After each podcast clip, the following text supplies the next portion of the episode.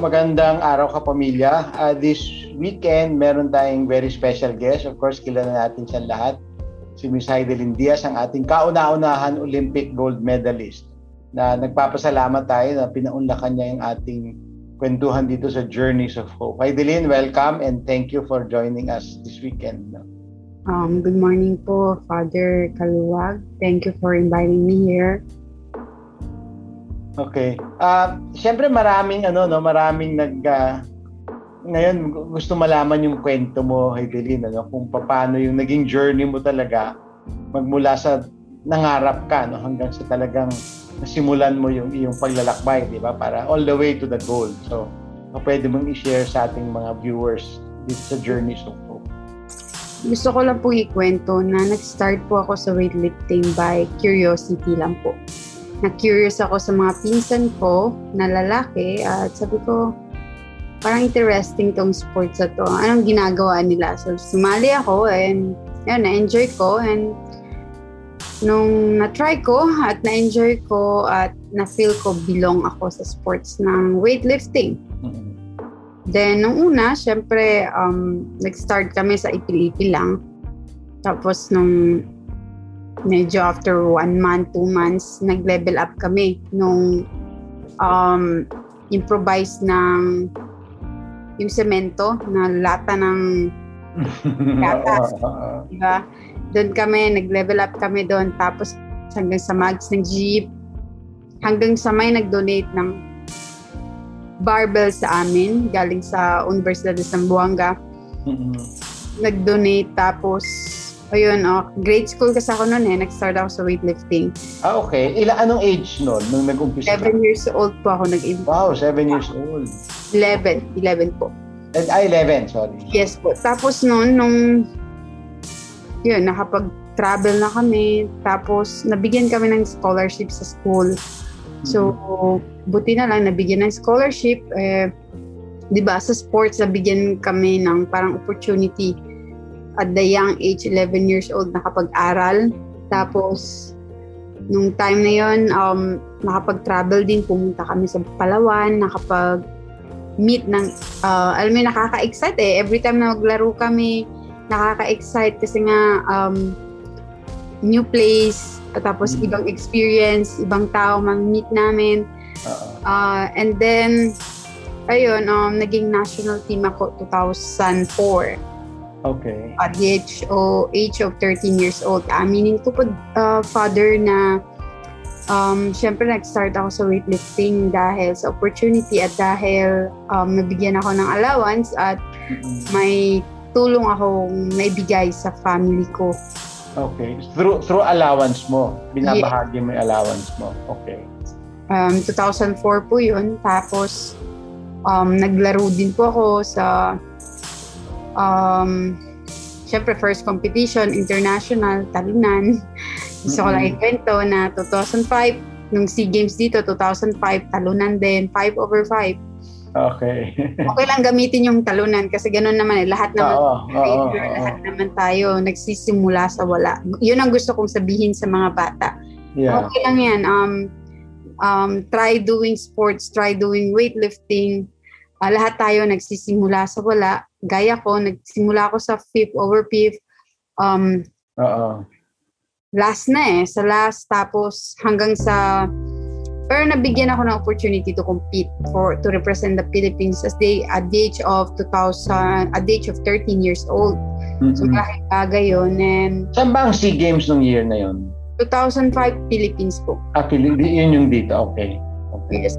2005 Philippines. Then after po nun, um, 2005 Philippines, 2006 um, Asian Games, tapos 2007 nanalo ako ng first bronze medal ko. Mm. Yes po. Pero may sakripisyo din ang ginawa kasi nag-stop ako sa college. Tapos, okay. nag, yes po, nag-stop po ako sa college kasi nabigyan ako ng pagkakataon ng Philippine Sports Commission na pumunta sa China. Magte-training ng 3 months sa China. So, nung nag-training kami sa China, syempre naging magaling, nakapag na I learn new things. Mm-hmm. Tapos noon 2008 Ta, uh, 2008, after ng pagpapanalo ko, nabigyan ako ng pagkakataon um, mag-Olympics. Wow. China din kami noon. Um, nasa China din kami noon. Mm-mm. Tapos, ayun, um, nabigyan ako ng pagkakataon makakapag-Olympics na hindi ko alam kung anong Olympics eh. Parang, pag Olympics ito, parang ganun lang ako, parang hindi ko uh, alam kung ano to. Go, go lang ng go, ah, Heidelin, yes, go lang ng go. Go lang ng go. Nung time na yon 2008, um, idol na idol ko si Senator Manny Pacquiao kasi syempre siya yung legend. Siya yung flag bearer nung time na yon. Uh, nung time na yon nakita ko ng mga NBA player, nakita ko sina Michael Phelps, nakita ko sina Bolts, lalakas sila and ang dami kong nakitang atleta. At doon na open yung mind ko about weightlifting, about uh, Olympics. Akala ko um, wala nang, alam mo yung wala naman, uh, akala ko laro lang. Akala ko uh, yung na-excite lang ako. Pero iba pala sa Olympics. Kaya noon, um, medyo hindi naging maganda din yung performance ko doon. Um, 12 over 13 ata ako doon.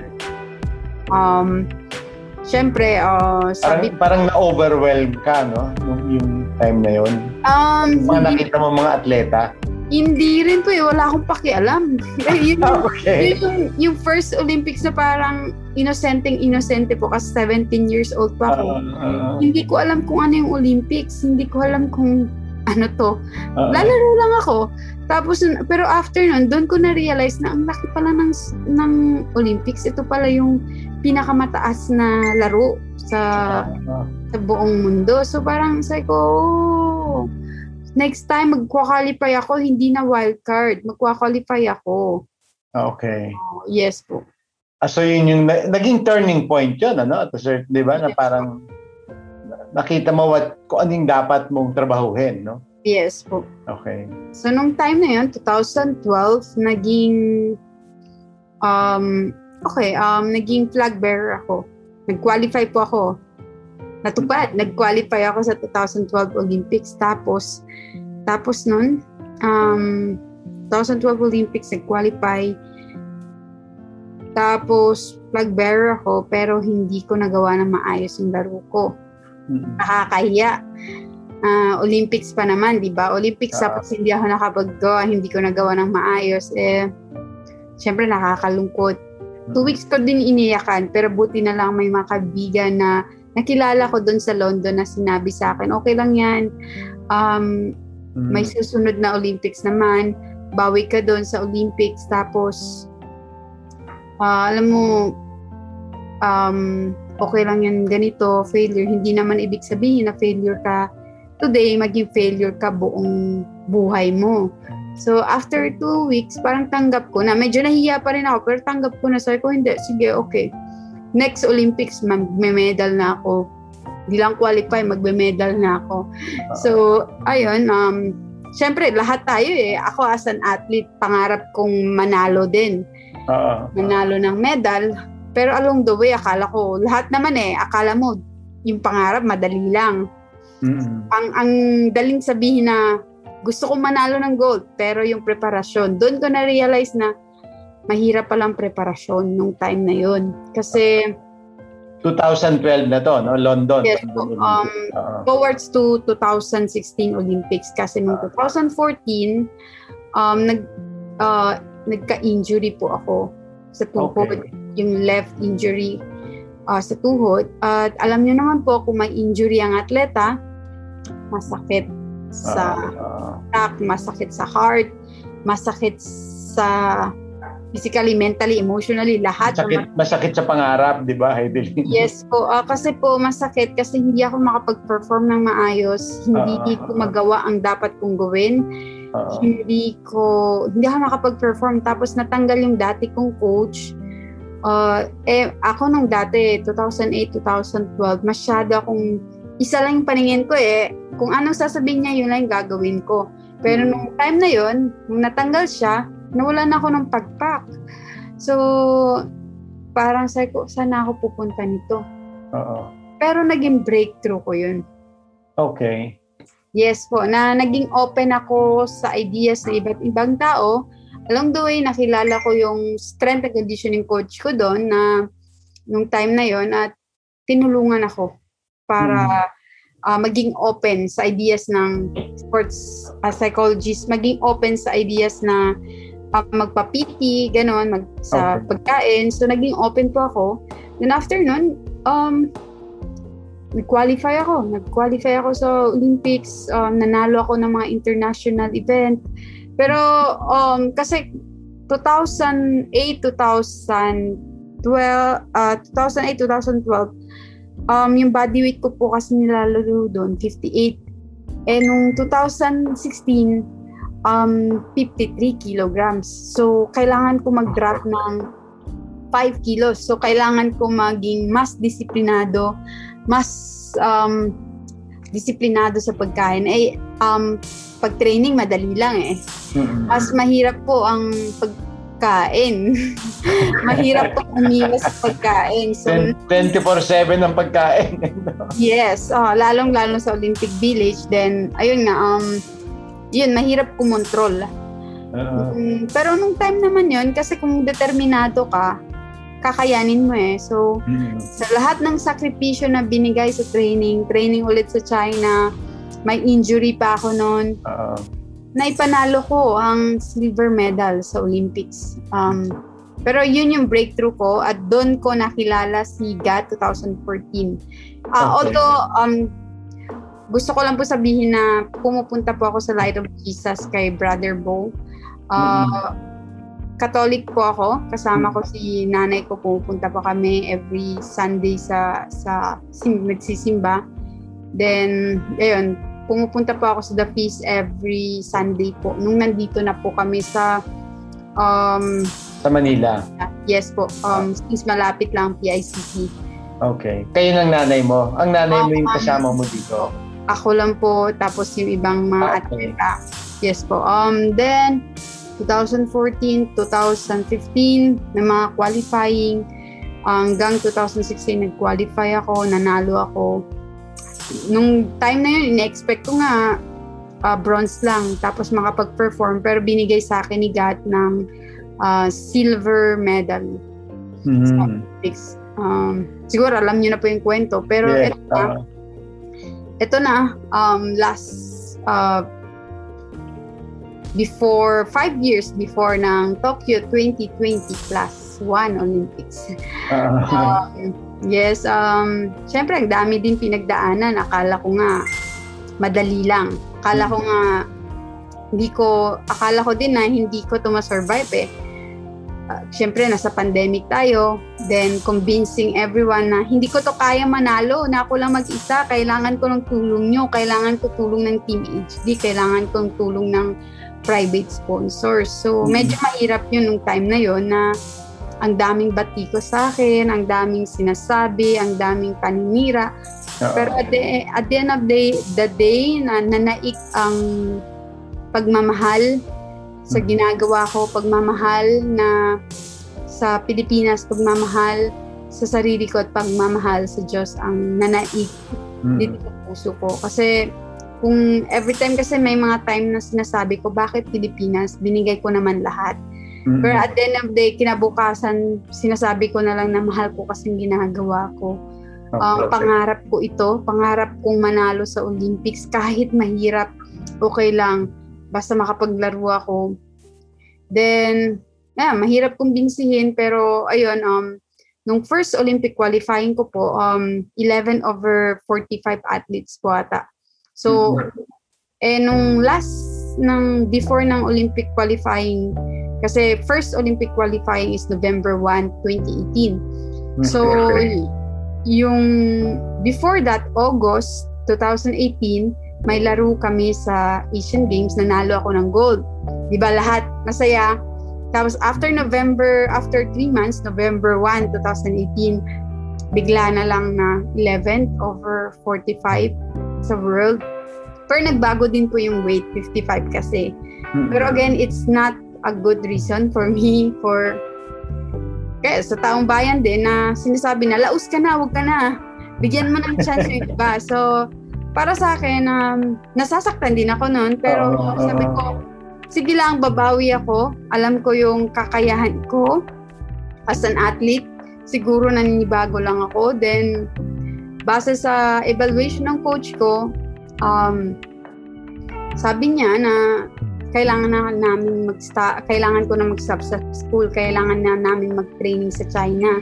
Kasi kung mag-training kami sa China, um, um, I will be away from the uh, distractions. Okay. So, makapag-focus yeah. ako kasi sabi nga niya na if you want a good performance, good result in training, you need a good uh, good environment, good place to train, good good food, good recovery, good results. Tsaka no distraction, di ba? No distractions. Tsaka wala, wala yung mga, ano, mga panggulong mga nagbabash. yes po. Um, kasi noong 2018, nagsimula na ako magsalita about, kahit before pa naman, pero ayun, nagsimula ako magsalita about, um, you know, yung kalagayan ng atleta, um, mm-hmm. na hindi lang kami atleta, so maraming nagalit. So, para sa akin, yung time na yon syempre, yung coach ko siguro hindi din kaya. Ako din, um, um, although masakit na mag-stop ako sa school kasi ilang beses na ako nag, nag-stop sa school. Well, um, time na yon Heidelin, nasa St. Benil ka na? Yes po. Oh, nung time na yun, nag-aral po ako 2017 sa okay. St. Benil. Tapos, 2018, kailangan ko mag-stop. Uh, kasi nga, sabi ni coach din na once ka lang makakapag-Olympics, uh, sacrifice mo na lahat. Once ka lang magkaka-chance manalo sa Olympics, sacrifice mo na lahat. Pero syempre, masakit sa akin. Iniiyak ako. Yes. Pero, uh yun, kailangan kong tanggapin na ito yung pangarap na na gusto ko. Ito mm. yung binigay sa akin ni God at kailangan talaga magsakripisyo. Oo. Oo. So, ayun, nag-training kami China nung first quarter ng 2019, tapos may laro, naging magandang resulta. Mm. Tapos, ayun, marami na naman, marami na naman issue sa akin. marami na naman issue, sobrang dami. Ay, nako. Uh, ordinaryong tao, hindi nila magawa yun, hindi nila ma-survive yun. Baka, alam mo yun, um, uh, sobrang dami. Parang, kahit yung si Coach Julius nahirapan na siya, parang kahit siya siguro no, hindi niya maintindihan yung yung yung dynamics ano. Yes po kasi naninibago siya kasi hindi naman ganun sa Guam. Oo, iba yung kultura nila, 'di ba? Mas yes. mas professional, 'di ba? Kumbaga, yes. no. So parang Ay, ano lang, yung panahon na 'yon, ano yung kinapitan mo? 'Di ba? Ano yung kasi ano, hindi madali 'yon, ha? Hindi madali yung Siguro yung kinakapitan ko doon yung faith ko kay God na hmm. sabi, uh, nagtitiwala ako sa kanya na sabi ko may rason nito eh. May rason si God bakit ganito. Um, um, next year malalaman ko yung Parang gano'n eh. Next year malalaman ko yung reason. uh So meron kang meron kang ganung kinakapitan na ano uh, in yes. time Lord papaalam mo sa akin to ah. Yeah. Tapos yung yung yung uh, mentally uh, mental ko kasi na parang okay lang, mahihirapan ako ngayon, pero may ginawa naman ako para sa sa alam mo yun, sa pagbabago for for the country and also yeah. um, sabi ko na parang ginagamit lang to ni God yung challenges para mas maging strong ako. Uh, so yun yung ginagamit para yun, yun, yun, yun, yung palaging attitude mo pag may ganyang mga kasi may pagsubok na natural, 'di ba? Yung yung sakripisyo sa pagtigil ng aral, yung sakripisyo sa oras, 'di ba? Yung sakripisyo sa ano, sa disiplina sa training, ano? Pero yung yung mabash ka, ibang usapan 'yon, 'di ba? Ibang sakripisyo ang 'yon eh, 'di ba na Iba eh, iba ibang usapan 'yon para sa akin at sa family hmm. ko kasi na, na nasabihan ng tatay ko na ano to, ire-report ka namin na ganito ka, ganito, parang ha? Oo. Uh. Paano yan maging yung tatay ko, hindi nga yan marunong magtagalog. Hindi, uh, uh, marunong lang yan magtsabakano. So, uh, kaya time na yun, medyo mahirap para sa akin, pero buti na lang. Yung may faith ako kay God, may mga uh, friends ako, nandyan si Julius na inaalayan ako, tapos si nandyan si Sir Noel na ginagayt ako. Yes. Uh, Sobrang hirap nung time sa, na yun. Idilin sa ano, sa pamilya mo sa Sambuanga, sino yung umalalay? Sino um, yung Um, nanay ko. Parati Nanay naman mo. nanay ko. Parating nanay ko na umiiyak siya pero Oo. um, nandun pa rin. Ah, matatag mat, ang parang sa narinig kong kwento kasi yung nanay mo matatag din yung faith eh, 'di ba? Kumbaga sa kanya mo naman na yung yung kat- pananampalataya mo, no, yung faith mo, no. Ay ano nga pala, Heidelin, alam mo, tumira ako sa Zamboanga ng two years. Wow. 1989 to 1991. Sa Ateneo de Zamboanga, nagturo ako. Wow. Sa. Ateneo. So, Heidelin, ano yung naging ano, ano yung naging role ng pamilya mo sa pangarap mo? Na I'm sure nung dinadaanan mo lahat ng trials, everything, naiisip mo sila, no? Um, Uh, ginagawa mo rin para sa kanila, di ba? Ano? um, kasi nag-start ako sa paggawa ng pag-weightlifting kasi wala eh. Um, yung family ko hindi naman ganun kayaman. So, yun yung way ko to to help my family para may maikain kami. From the beginning, from the Yes. beginning kasama na 'yon. Oo. Kasama na yon At hanggang sa ngayon, parang sabi ko nga, um, okay, successful ako, nanalo ako sa ganito. Pero um, marami kami, marami kami, marami akong kapatid, at marami akong um, pamangkin. So, isa din yung sa concern ko na parang paano na sila. Ganun. Pero, ayun. Um, siguro din ang gusto ko sa kanila, um, nandyan sila to support me. Yeah, thank, oo nga.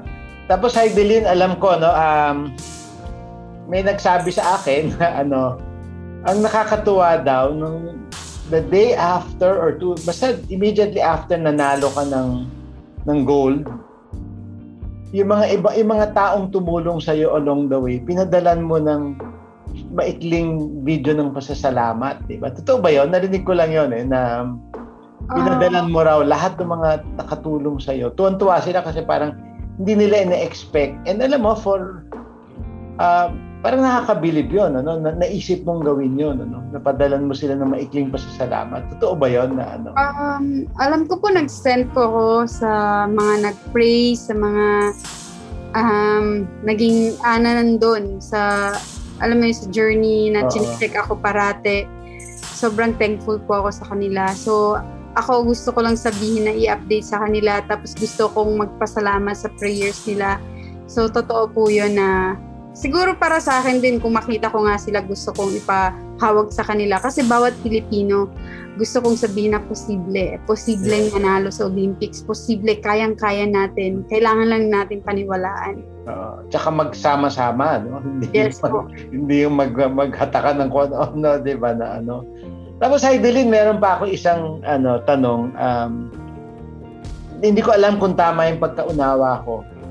Kasi nga, di ba, yung pagkapanalo mo, ang tanong, magre-retire ka ba o magpapatuloy ka pa? Tapos, hindi ko alam kung tama yung pagkakaintindi ko na gusto mong magpatuloy para kasi sa tingin sa, sa iyong pananaw ano, at pananaw ng maraming tao na ang mga batang nangangarap sa sports kailangan laging merong parang ano parang role model di ba Yes and parang yun ang gusto mong maging contribution mo no na gusto mo pa magpatuloy para maka maka-inspire ka pa ng maraming mga bata na mag mag, mag ano mag uh, aspire being weightlifters or atleta no totoo ba yon na ano Um, first, um, gusto ko mong magpatuloy kasi kaya ko pa.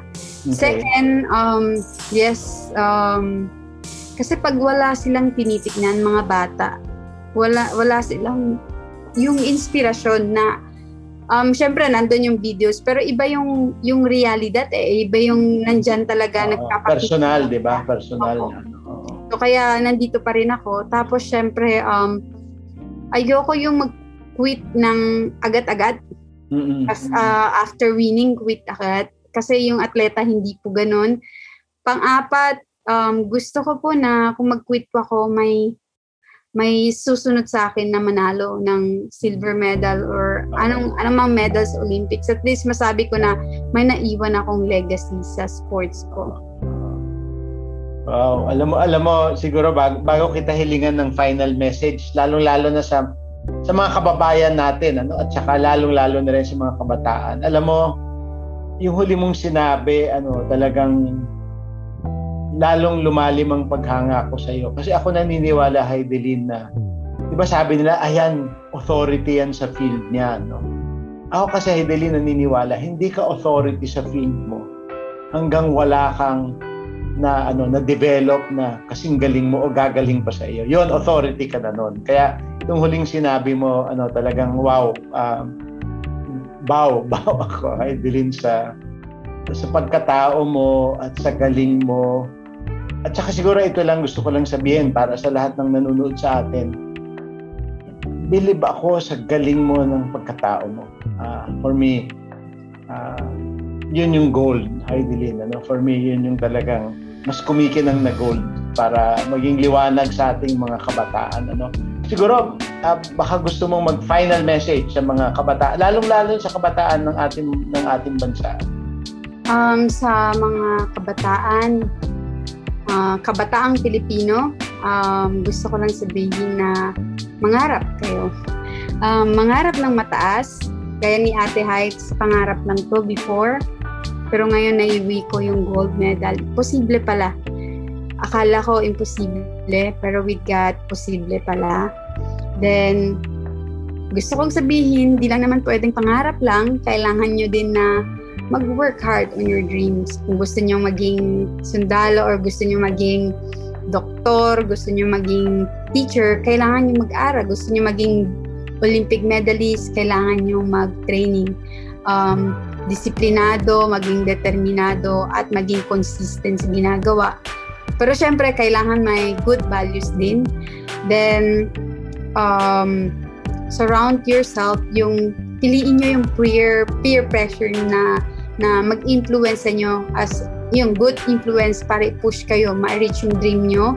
And may mga trials talaga yan, may mga challenges at huwag kayong mawala ng pag-asa. Huwag kayong mawala ng pag-asa at never ever give up kasi yan yung binigay ni God na dream dyan sa puso nyo. Keep on going kahit mahirap.